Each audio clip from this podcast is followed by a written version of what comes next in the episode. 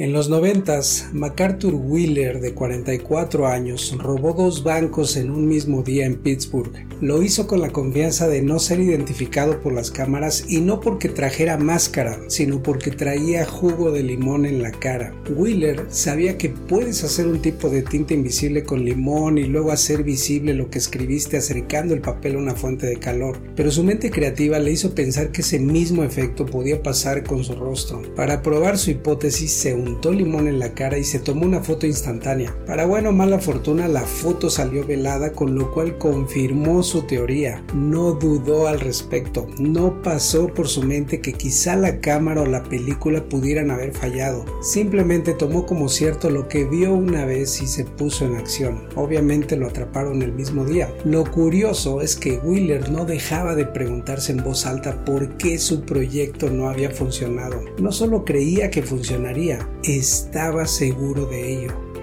¿Cómo alguien puede estar tan ciego a su incompetencia?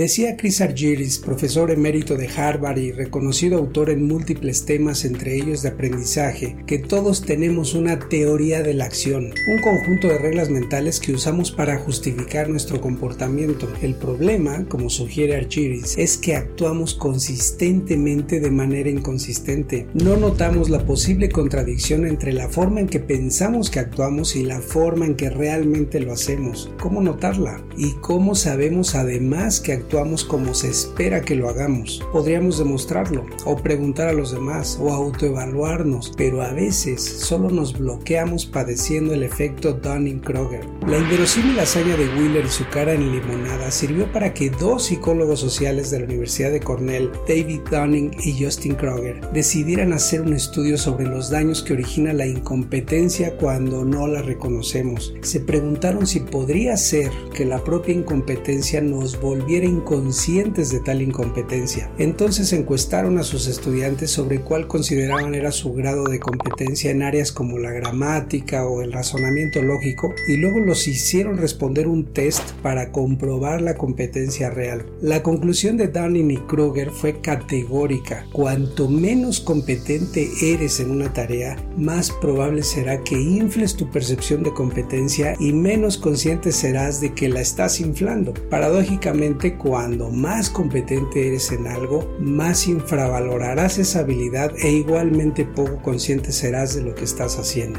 Decía Darwin que la ignorancia engendra más confianza que el propio conocimiento. Russell lo decía un poco más claro.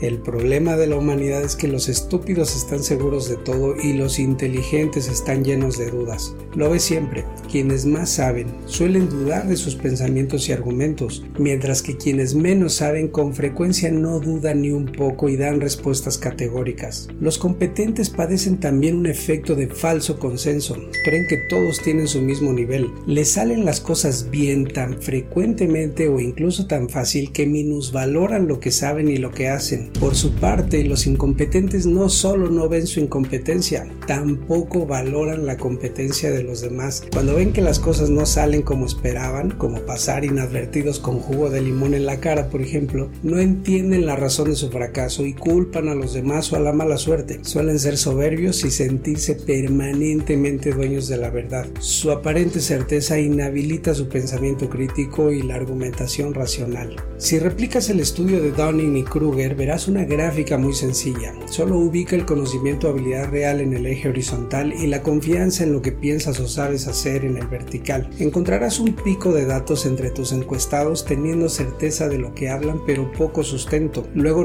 notarás que quienes más saben menos certeza tienen de ello, lo cual es bueno, están abiertos a las posibilidades de más información que les ayude a tener mejor conocimiento y habilidades. Finalmente verás que quienes más saben, poco a poco con la práctica también tienen más certeza. Dicen los comunicólogos que vivimos en la posverdad y así es. Últimamente estamos expuestos a mucha información falsa. Hay mucha gente con micrófono que habla sin saber algo de fondo, pero lo dice con tal certeza que a veces los demás le creen. Cuestiónalos y cuestiona tus ideas también. Ten curiosidad intelectual, ten dudas y ten la apertura para aprender y para verificar lo que sabes. Quizá eso que dominas fue útil y adecuado en otro tiempo y en otro contexto, quizá ya no. Si infravaloras tus habilidades, deja de hacerlo.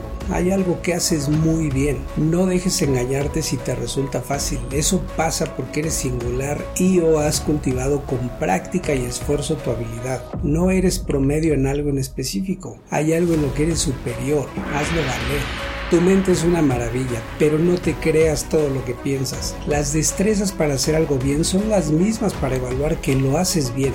Así, si tu ortografía es mala, tu conocimiento para detectar que lo es está ausente. Que no te pase, evalúate, aprende, ponte a prueba, hazlo con maestría.